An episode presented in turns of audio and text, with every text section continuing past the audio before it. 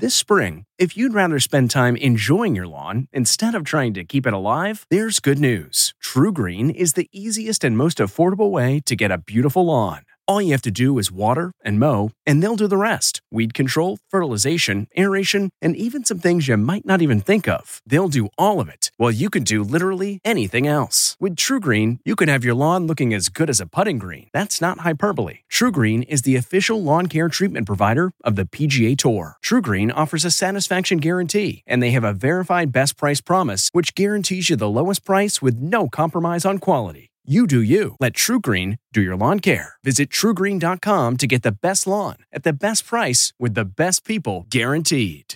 Getting the smile and confidence you've been dreaming about, all from the comfort of your home, isn't a total mystery with Byte clear aligners. Just don't be surprised if all your friends start asking, What's your secret? Begin by ordering your at home impression kit today for only $14.95. Byte clear aligners are doctor directed and delivered to your door. Treatment costs thousands less than braces, plus, they offer flexible financing, accept eligible insurance, and you can pay with your HSA FSA. Get 80% off your impression kit when you use code WONDERY at Byte.com. That's B-Y-T-E dot com. Start your confidence journey today with Byte. I'm Margaret Brennan in Washington, and this week on Face the Nation, as the West Coast struggles to beat back devastating fires in a COVID complicated world, the candidates enter the final phase of Campaign 2020. Saturday in Las Vegas, it was the voters who were off and running to see President Trump in person, mostly maskless and not doing much social distancing. My people go out and vote. There's no suppression. Both former Vice President Joe Biden and Mr. Trump have picked up the pace of their campaign travel, but most voters already know who they're voting for, and the focus is changing to how. President Trump says the only way he'll lose is if Democrats rig the election. People died and they're getting ballots. They're sending them to dogs. You see that? Dogs got ballots. Everybody's getting ballots. Probably everybody but Republican are going to get the ballots, right? We'll talk with the former Deputy Director of National Intelligence, Sue Gordon, about election security. What impact will the president's handling of the pandemic have in key battleground states? Journalist Bob Woodward's bombshell book and audio tapes of President Trump reveal he knew how dangerous the virus was in early February, but he did not level with the American people. It goes through air, Bob. That's always tougher than the touch. It's also more deadly than your you know, your even your strenuous flus. This is deadly stuff. We have it very much under control. You treat this like a flu. Stay calm. Uh, it will go away. He knew how deadly it was. It was much more deadly than the flu. He knew and purposely played it down. Worse, he lied to the American people. We'll get an update on the fires from Oregon Governor Kate Brown, where officials warn of a potential mass fatality incident as they search for survivors. Plus, in our continuing coverage of the impact of COVID 19, we'll speak with the head of Pfizer, one pharmaceutical company hard at work on a vaccine. And we'll hear from former FDA Commissioner Dr. Scott Gottlieb and the CEO of United Airlines about the financial future of the airline industry. It's all just ahead on Face the Nation.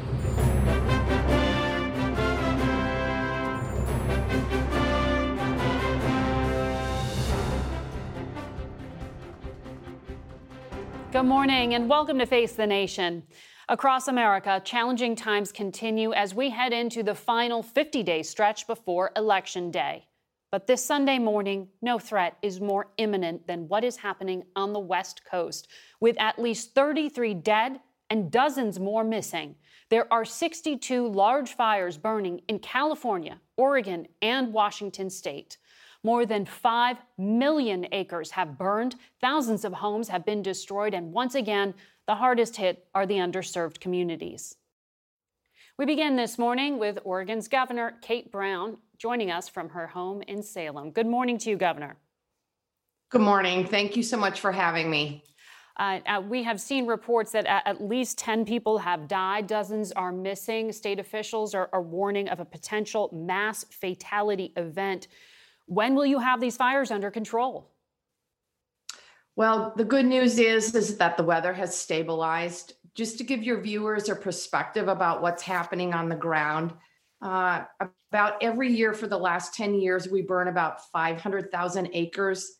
This year, this week alone, we've burned over a million acres of beautiful Oregon. We've got fires on the coast. Uh, we've got fires in communities right uh, up abutting our metropolitan areas, and Southern Oregon has been devastated. We've had over 40,000 Oregonians who've had to evacuate, and we have a half a million Oregonians who are on some level of evacuation status. So these have been devastating. As I said, the good news is that the weather is stabilizing and it gives our hardworking firefighters an opportunity to go out and be proactive and build containment lines. Do you have clarity yet on how the fires started? No, but that'll be investigated over the days and weeks ahead. But I have to tell you, uh, we saw the perfect firestorm. We saw incredible winds. Uh, we saw uh, very cold, hot temperatures. And of course, we have a landscape that has seen 30 years of drought. This is truly the bellwether for climate change on the West Coast. And this is a wake up call for all of us that we have got to do everything in our power to tackle climate change. Governor, I, I, understand that's your conviction. Um, I know a, for, a, former Oregon lawmaker has written an op ed in the Washington Post, though, saying you can't blame climate change. Instead, it's a failure of your state government to prepare, and that uh, warnings were ignored regarding mismanagement of Oregon's forests. Uh, what is your response to that? Well, I stood up a fire council about two and a half years ago. Uh, folks came together, Republicans, Democrats um, to tackle the issues. The council had an extensive report and called for extensive uh, investments in our communities, uh, harvesting and thinning. Unfortunately, the Republicans walked away uh, from the legislative session and we were unable to get that done. But I would say this it's both. It's decades of mismanagement of our forests in this country, and it is the failure to tackle climate change we need to do both, and we can. We now know because of these fires all along the West Coast that Oregon has the worst air quality in the world. How are you keeping residents and your firefighters safe uh, from this health threat and COVID at the same time? So, we stood up our COVID modules early on. Uh, we were obviously aware that uh, this could be a challenging fire season and our Oregon Health Authority, our Department of Forestry, and our state fire marshal office came together early uh, to develop these COVID modules. We've had thousands of firefighters uh, helping uh, fight fire in Oregon the past several weeks. The good news is, so far, we've seen no incidences of COVID. They've had to basically recreate our entire uh, firefighting systems, and they've done a phenomenal job and doing that while working extremely hard, taking uh, heroic efforts to save the lives of Oregonians across the state. You've had thousands of people have to evacuate, some potentially left homeless. Um, your state is, is, one of those automatically sending ballots to voters uh, at their home address. So, how is this going to affect voting in the upcoming election? I just have to say, I was at the state fairgrounds yesterday. I met uh, Red Cross volunteers. One of them, Brandy, uh, she had to evacuate her family uh, before she could come to work for the Red Cross. I met a couple who had also been evacuated. They were paying it forward. Uh, they were helping their fellow Oregonians by uh, serving food and volunteering at the state fairgrounds. So Oregonians have done a phenomenal job helping out, uh, stepping up for each other like we always do. In Will terms of voting, vote? yep. Go ahead. In, in terms of voting, uh, we've uh, we're the first state in the country to be vote by mail. We have systems in place. I'm confident that our Secretary of State is working hard as we speak to make sure that every eligible Oregonian gets a ballot, and we'll make sure they have the opportunity uh, to participate in this election. In, in Oregon, person, we believe needed. that your vote is your voice and every single voice matters. And in person if needed, to be clear. Absolutely. Okay. We continue to allow folks to vote in person if needed. Wonderful. Governor, thank you very much for your time and good luck to you. We know that uh, Americans on the West Coast are fighting two unprecedented events at the same time the worst ever fire season and this global pandemic. CBS News national correspondent Mark Strassmann reports. Outside Pacific Northwest fire zones, it's the double whammy. Evacuees fleeing flames escape one evolving crisis only to drop into another. The ongoing COVID threat. New arrivals, many without masks, get screened first. But people wonder who here has the virus? Our goal is to get everybody housed into non congregate shelters, uh, meaning hotels. Every day, wildfires burn more areas into a page from dystopian fiction. COVID compounds the fight to hold off the flames, and fires compound the fight to hold off the virus. I feel it a little bit like in my throat now, even with my mask, but yeah, it's like, ugh, it's the worst. Firefighters on front lines spread out even more. Homeowners become holdouts. COVID's one reason. Research shows air pollution generated by wildfires may make the virus especially deadly. Most of COVID America shows improving two week trends. New cases and deaths nationally both down by about 20%. Noteworthy because of the wildfires. In both California and Oregon, positivity rates have been improving. But another warning this week expect our COVID crisis to continue even deep into next year. We need to hunker down and get through this fall and winter because it's not going to be easy. Getting harder by the week, financial challenges for millions of Americans. In one survey, one third of small businesses will have to cut wages or payrolls by the end of the month if there is no federal aid. In another, a majority of black and Latino Americans report serious financial problems in New York City, Los Angeles, Houston, and Chicago. Americans hunger for distractions. Clemson playing with a lot of pace here. And football's back. College teams competed yesterday, although many games were canceled. It's week one in the NFL. 13 games today. But only Jacksonville, where the Jaguars play the Colts, will let in any fans. Every seat was sanitized. Stadium officials practiced distancing spectators. 17,000 fans will be allowed in, 20% of the stadium's capacity. Here in Atlanta, the Falcons play the Seattle Seahawks. Inside Mercedes Benz Stadium, all the stands will be empty today and at least through the end of September. So much of American life these days is like an NFL team right before kickoff. Have a game plan, but know how to adjust quickly. Margaret? Thanks, Mark Strassmann. One of the companies hard at work on developing a vaccine for COVID 19 is Pfizer, and CEO Albert Bourla joins us now from Westchester, New York. Good morning to you. Good morning, Margaret. Do you ex- still expect to know by next month if your vaccine is effective? Yes, in our base case, uh, we have uh, quite a good chance, more than 60%, that we will know if the product works or not by the end of October. But uh, of course, doesn't mean that it works. It means that we will know if it works and then the time clock starts on government approval, which is a key factor there. I want to ask you about an announcement from Pfizer yesterday, uh, which was that you're going to expand your vaccine trial to increase diversity. You're going to go from 30,000 people up to 44,000. What do you mean by diversity, and, and what does it do for you? Yes, the study has recruited very quickly. So volunteers from all over the country raised their hands to participate. So we are all, almost done with 30,000 people. Now we feel quite comfortable with the safety of uh, the product. So we want to expand to more vulnerable populations. For example, we go to younger people. That right now the study recruits from 18 to 85. Now we will go to 16 years old. Also, we will go to people with uh, special conditions, chronic conditions like HIV patients. But also, we will try to use it to increase the diversity of the population. And by diversity, uh, I know in your current study, about a quarter of the participants are racial minorities.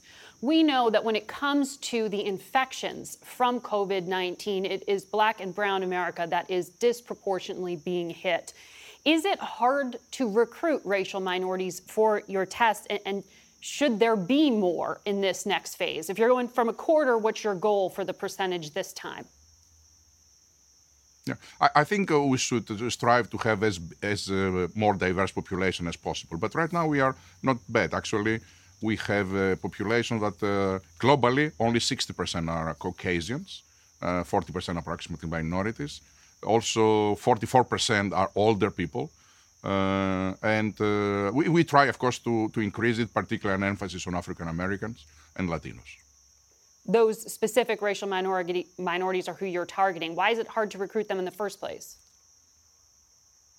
I think uh, it's not more hard than the other people, but uh, it is uh, uh also the focus of our vaccines efforts are in places where there is a lot of disease right now. And uh, that reflects, I think, also the diversity of the population where our clinical sites are, not necessarily the nation. Pfizer and a handful of the other big pharma companies came out with this letter earlier in the week pledging not to cut corners on safety. A number of prominent scientists at the FDA, the agency that will have to say whether your vaccine is safe, also came out with a public letter uh, pledging the same. Can you say to our viewers, though, very clearly here um, on the science and on the protocols that it just, they're going to have to wait until 2021 to get that shot in the arm? I don't know if they have to wait until 2021 because, as I said, our uh, studies, uh, we have a good chance that uh, we will know if the product works by the end of October. And then, of course, it is regulators' uh, job to issue license uh, or not. Uh, but um, what I know it so is that we that, have to go out. You think you could get the FDA to approve it as safe and distribute it across to Americans before the end of the year? I cannot say what FDA will do, but I think it's a likely scenario, and we are preparing for it. For example, we started already manufacturing, and we have already manufactured hundreds of thousands of doses. So just in case we have a, a good uh, study readout, conclusive, and FDA plus the advisory committee feels comfortable, but we will be ready. There are six U.S. pharmaceutical companies that have taken money from U.S. taxpayers as part of this investment to, to jumpstart a vaccine. Um, your company chose not to take that taxpayer money as part of your research, which means if you fail, that comes at a loss to Pfizer and your own pocketbook. So, why do you think that's worth the risk? And what does it actually buy you? How much faster do things work? Uh, you're right. If it fails, uh, it goes to our pocket, and uh, at the end of the day, it's only money that will not break the company, although it is going to be painful because uh, we are investing one billion and a half at least in COVID right now. But uh, the reason why I did it was because I wanted to liberate our scientists from any bureaucracy. When you get money from someone, that always comes with strings. They want to see how you are going to progress, what type of moves you are going to do. They want reports. I didn't want to have any of that. I wanted them, basically, I gave them an open checkbook so that they can worry only about scientific challenges not anything else. And also, I wanted to keep Pfizer out of politics, by the way. Well, um, on, out of politics, it's interesting because we're talking, of course, about people being concerned of political influence to try to expedite a vaccine. I know you're saying um, that you won't cut corners to do that. But um, backing up to the question of when this is available to American people, what do you think is the best way to distribute it to the American people? Should the government be doing that? No, if uh, you, you, are speaking about who should get it or not, I do think that the not health who, care authorities of every the how I think uh, is going to be very difficult for the government to do it. Likely they will collaborate with us because uh, shipping medicines it is complex and uh, particularly when you want uh, special storage conditions. But we know how to do it very well. So I think it's going to be a collaboration between the government of each country and us. But to who will get the vaccine, I think is something that the authorities should decide. In the US, for example, CDC. Dr. Bourla, good luck to your scientists. Thank you for your time today. And we'll be right back with more Face the Nation, so stay with us. Man, that sunset is gorgeous. Grill, patio, sunset. Hard to get better than that. Unless you're browsing Carvana's inventory while you soak it all in. Oh, burger time. So sit back, get comfortable. Carvana's got thousands of cars under $20,000 just waiting for you. I could stay here forever. Carvana, where car buying meets comfort, meets convenience. Download the app or visit Carvana.com today. We're back with former FDA Commissioner Dr. Scott Gottlieb, who is in Washington this week. He's a fellow at AEI, and he also sits on the board of Pfizer. Good morning to you. Good morning. You have consistently said on this program that uh, American people shouldn't expect to get that shot in the arm until 2021. Dr. Bourla just seemed pretty optimistic, and he said it's not impossible to get it before that time. What is a realistic timeline?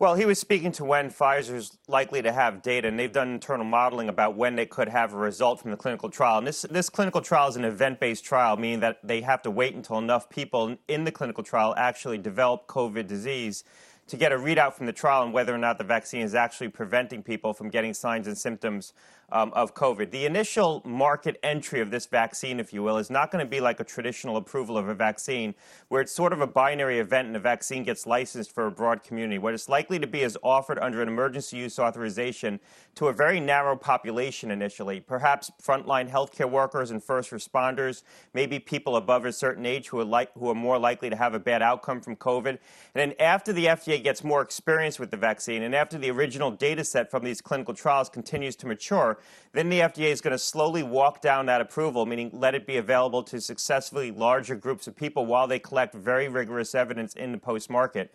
So this is likely to be a very staged market entry. I think that's what people should expect. Um, but for most people, uh, they will not have access to a vaccine until 2021. I think maybe the first quarter of 2021, probably the first half of 2021. And that's assuming that these vaccines are demonstrated to be safe and effective in these large trials. I think the people who will get it this year are going to be people, select populations who are either at high risk of contracting the virus and perhaps spreading it, or at high risk of having a bad outcome to it. So, when the president said last week that we remain on track to deliver a vaccine before the end of the year, maybe even before November 1st, you think he's only referring to that emergency use uh, scenario and a very small part of the population? Is that right? I think that that's right. I think we're going to be using this vaccine, at least initially, almost in a therapeutic sense. We're not going to use it like we use a traditional vaccine, where you broadly vaccinate a population to try to prevent a virus from spreading across a population. What we're going to be doing is targeting the vaccine to select, select groups of people who are at very high risk of a bad outcome from COVID to try to reduce their risk. But it's not going to be used to achieve broad based immunity, at least in 2020.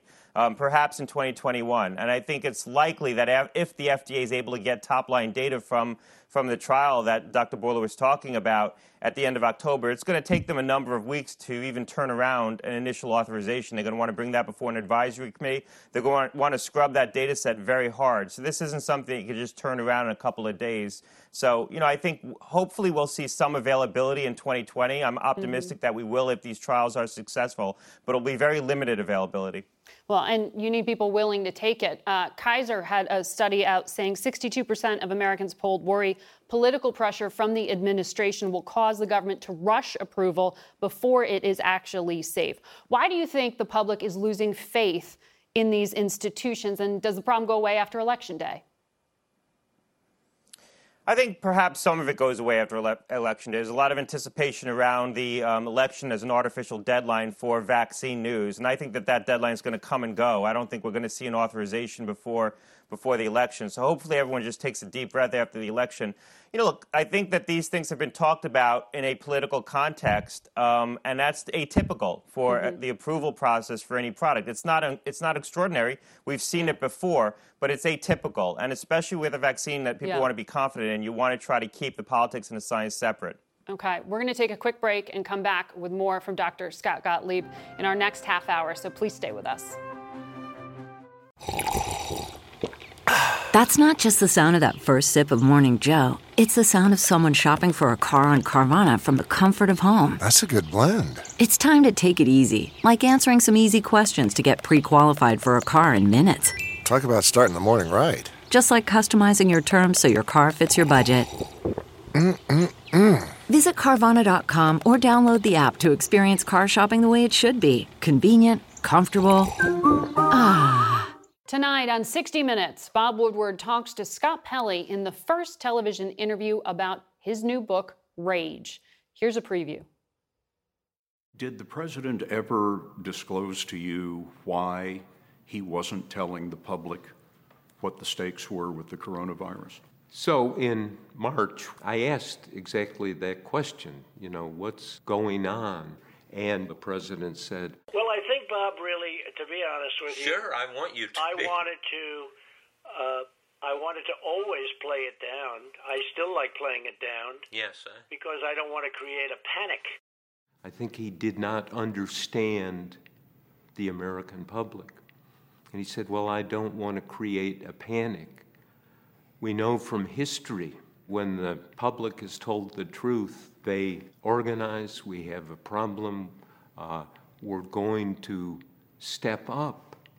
And Trump thought, oh, well, they'll panic when there's a crisis, when uh, the president particularly knows something, it's time to tell the public in some form.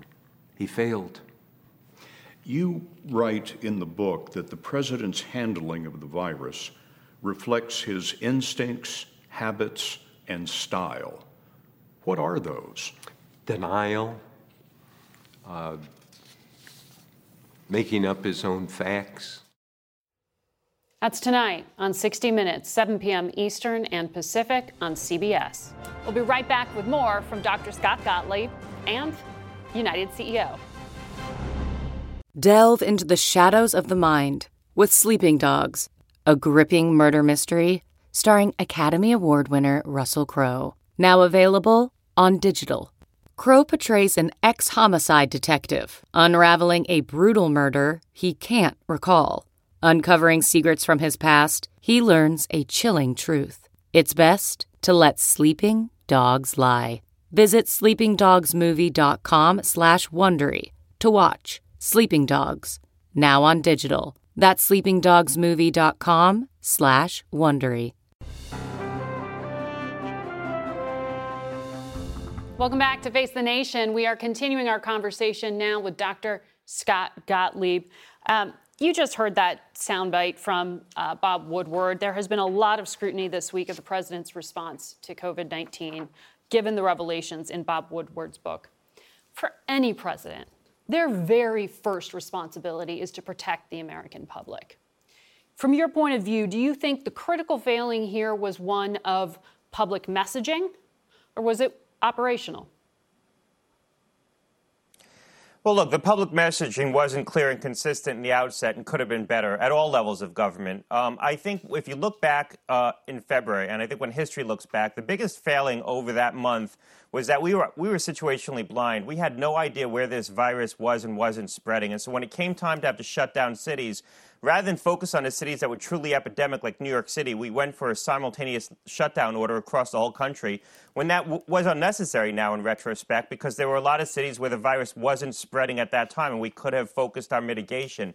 But we had no diagnostic tests in the field to screen people. And what, what CDC officials were relying on and telling the coronavirus task force was that there was no spread of coronavirus in the United States in February. They were telling them that um, because they were looking at what we call the influenza like illness surveillance network, basically a surveillance network of who's presenting to hospitals with flu like symptoms. And they said that they're seeing no spike in people presenting with respiratory symptoms, therefore, coronavirus must not be spreading. And they were adamant about that. I was talking to White House officials over this time period. They were adamant about that. And I suspect the president was being told as well that this virus wasn't spreading in the United States. And that may have impacted what he did and didn't say and his willingness to, you know, as he said, talk it down a little bit because he was of the perception that this was not spreading here in the United States. That really was the tragic mistake. Not just that we didn't have the information, but we were so confident in drawing conclusions off of what proved to be faulty information and incomplete information. Are you saying he was failed by health officials? Are you letting him off the hook? Look, I think in this respect, I, the White House leadership was failed by health officials. Um, we did not have a diagnostic in the field uh, so we couldn't screen for it. We should have. We should have started working on that in January. And we over relied on a surveillance system that was built for flu and not for coronavirus without recognizing that it wasn't going to be as sensitive at detecting coronavirus spread as it was for flu because the two viruses spread very differently.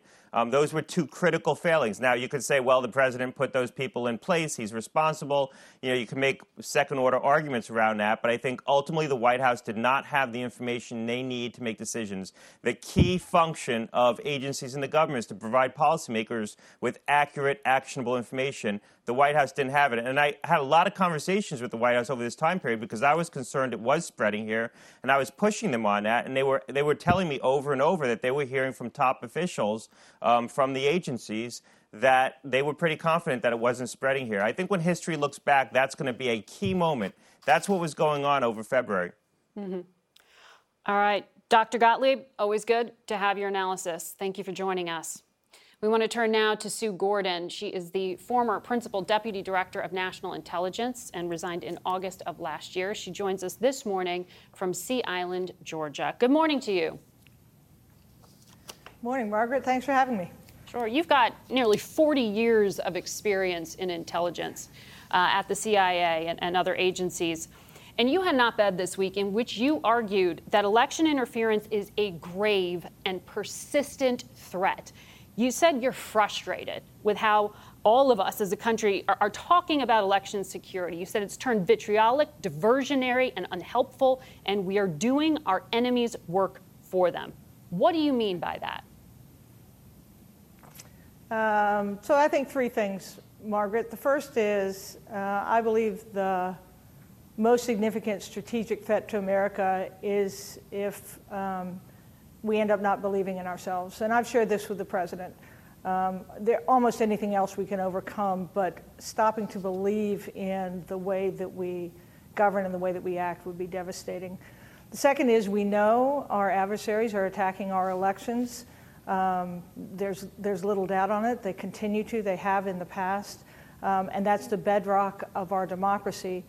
But I think we're so focused on the elections themselves that we're forgetting that their intention is to achieve various interests. In the case of Russia, it's to undermine democracy. In the case of China, it's to create an economic advantage and down the line. And when we don't understand the intention, when we don't understand the intention is to make us weak. And what we do is create a conversation that sows distrust in our leaders and our institutions. Um, we've done their work for them. And what I wanted to do is provide some clarity around what we know, what we don't, what we're doing well, and what we need to do better. I hear you, and I also hear you um, putting blame in, in a lot of places for contributing to this. I do want to point yeah. out um, uh, something the White House, the president said from the White House podium this week, which was that he again said that his campaign was spied on. And then last night at a campaign rally, he said this about the 2020 election. And it's Democrats. They're going to, they're trying to rig this election. If you go to New Jersey, if you go to Virginia, if you go to Pennsylvania, if you go to California, look at some of these races. Every one, every one of these races was a fraud, missing ballots. Is this undermining of institutions you're talking about coming from the top? Yeah, so I'm, I'm going to always hold the president um, more responsible than anybody else because he's, well, the president, and his voice um, carries further, speaks louder.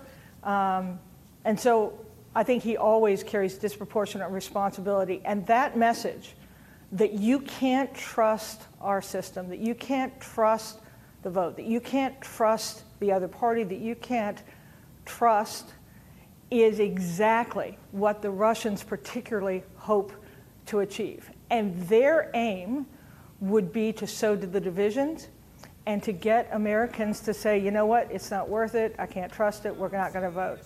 But he's not the only one.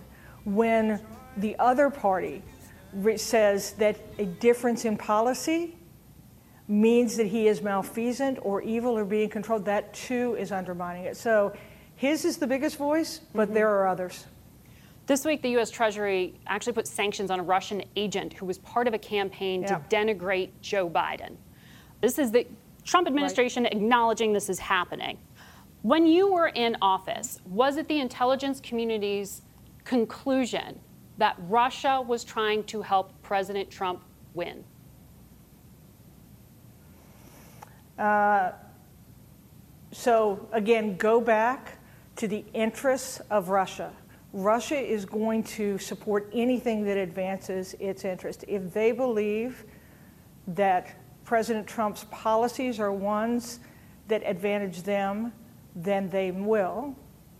And that's what you see. It doesn't mean that they prefer the human, it means that they're talking about the policies. And remember that Russia is a very capable adversary.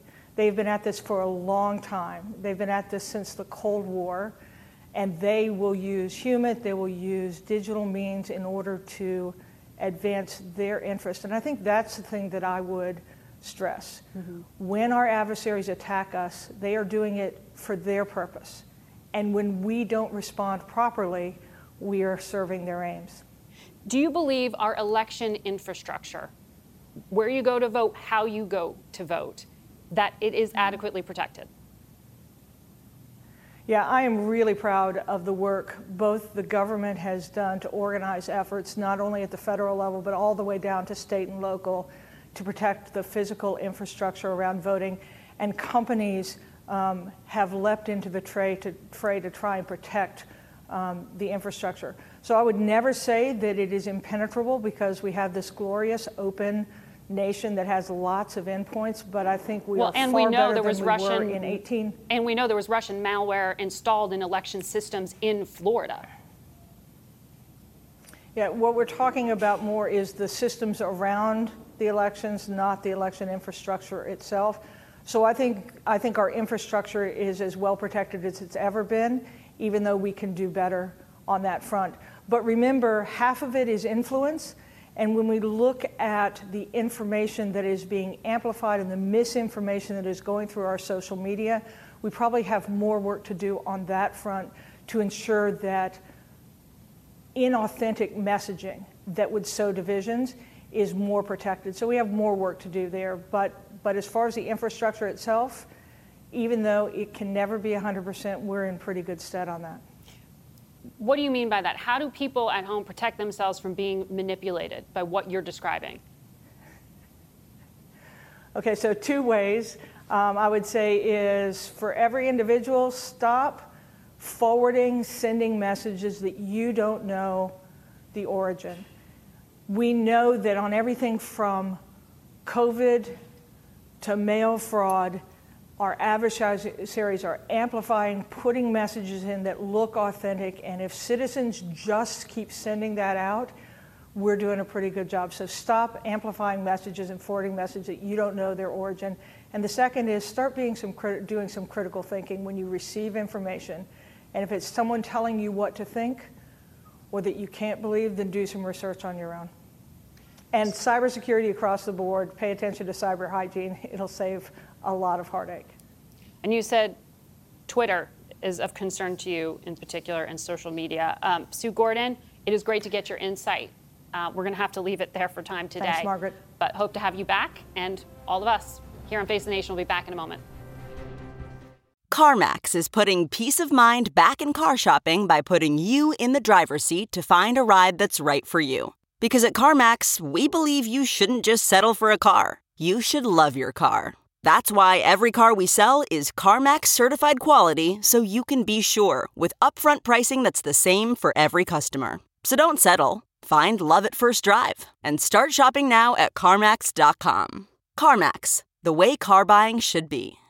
The airline industry is one of the hardest hit this year due to the coronavirus. We want to go now to the CEO of United Airlines, Scott Kirby, who joins us from Beaver Creek, Colorado. Good morning to you. Good morning, Margaret. Thanks for having me this morning. Sure. The uh, U.S. taxpayer, via the U.S. Congress, provided United and other airlines with emergency relief. United took about five billion in cash and loans as part of that emergency program. The deal expires October 1st. That's just two and a half weeks away. Do you still yeah. expect to have to lay off roughly 16,000 people? Yeah. So uh, first, I want to say what the administration, the Congress, both houses, both parties. It was a remarkable bipartisan response, really, to rescue not just the aviation industry, but the whole economy back in March. Uh, an unprecedented bipartisan response. Uh, but this is lasting longer and is deeper than most people thought back then. And our revenue, we just said, is going to be down 85% in the third quarter. Uh, and in a world like that, uh, United Airlines and others uh, come October 1st without an extension of the CARES Act, and we're hopeful that there will be before October 1st, uh, is going to be forced to lay off employees just to survive. We have confidence in the long-term future and being able to bring everyone back, but getting through a crisis where revenue is down 85% uh, is just not sustainable for an industry like aviation or almost any business for that matter. How many people will be laid off? Well, at the moment, it's uh, it's 16,000. Though we continue to work with our unions. Our unions have been fantastic partners. Uh, in a world where revenue's down that much, um, the layoffs are far smaller than they otherwise would have been. And we uh, just got a deal last week that uh, would save about 3,000 of those jobs, which are pilots. And we continue to work with unions on others. Uh, but the reality is, without more government support for the whole economy, there's going to be more layoffs to come across the economy. I understand you're saying you hope more federal assistance is coming, but talks are stalled in, in Congress. Uh, why can't you go to the private markets for that money? What specifically do you need from the federal government?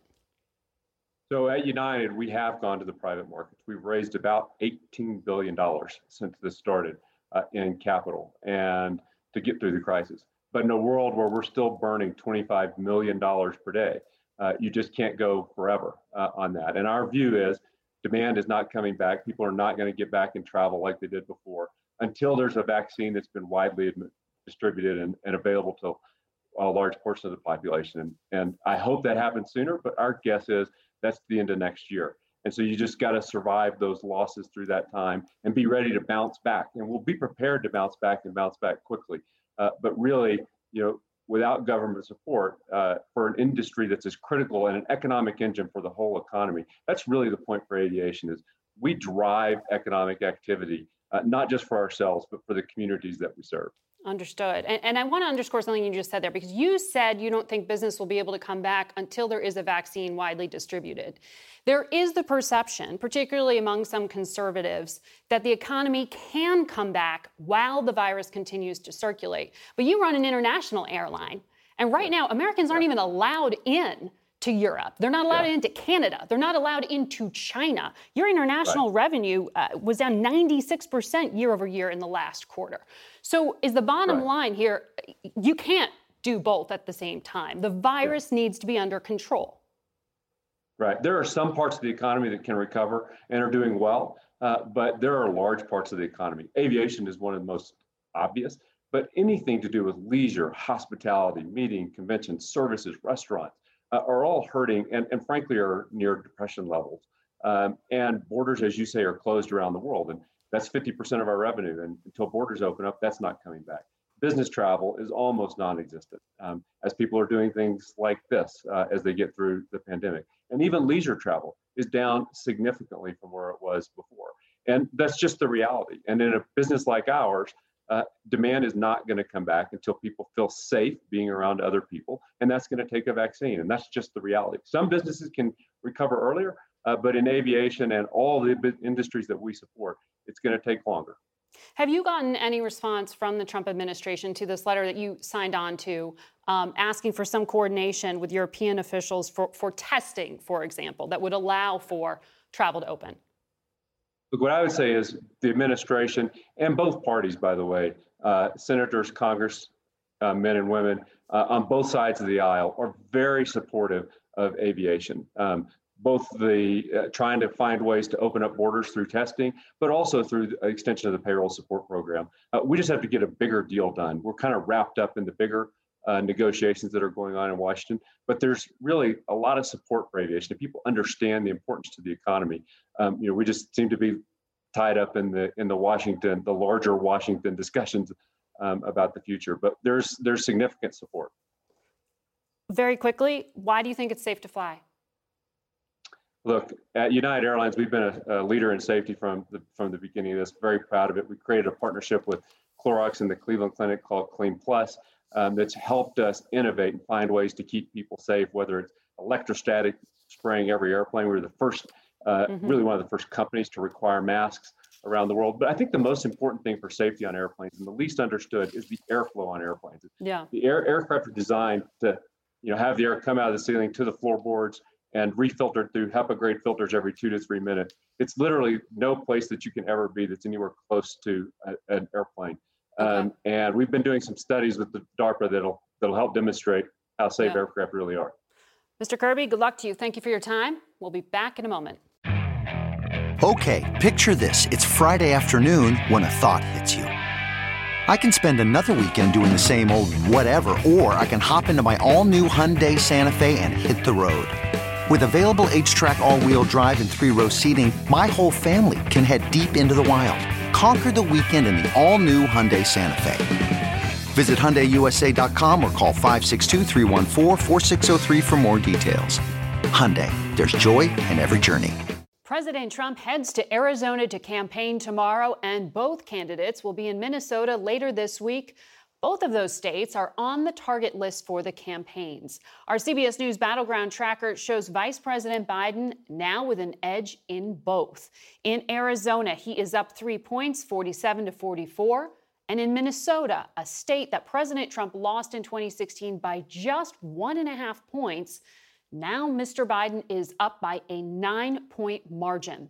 CBS News Elections and Surveys Director Anthony Salvanto joins us with more from his poll. Good morning to you, Anthony. Good morning, Margaret. How are you? I, I'm well. So it was tight. We knew that in, in Arizona, but now Biden has pulled ahead. What accounts for that?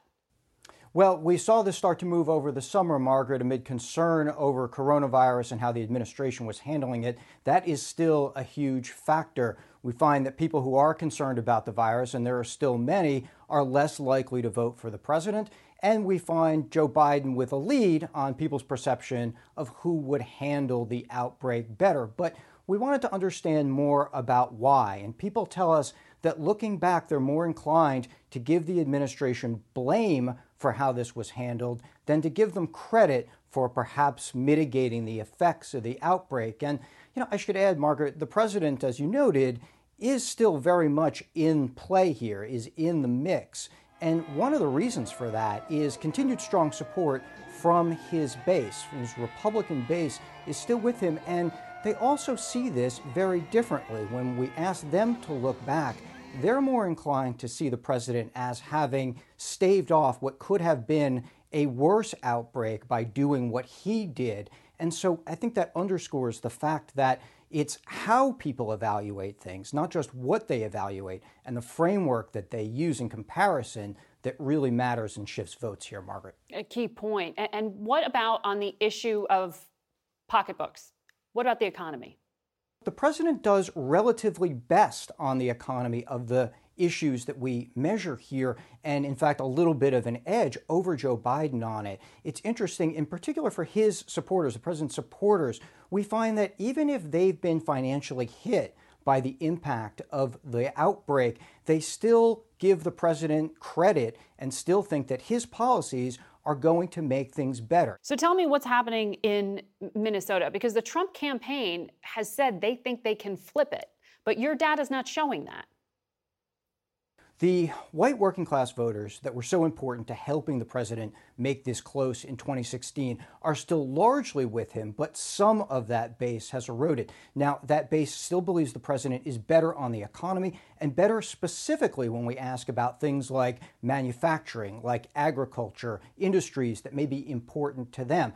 But going the opposite way, Joe Biden is gaining in this state, as he is in many states, with in particular college degree holding voters, college degree holding women. There's a reason for that. They say in even larger numbers that they're voting for Joe Biden to oppose the president. They feel in even larger numbers they don't like how the president handles himself personally. And I think if there's one key group that's been trending towards the Democrats you want to watch in all these states, it is those college degree holding women with whom Joe Biden is building much larger leads than the Democrats had back in 2016, Margaret.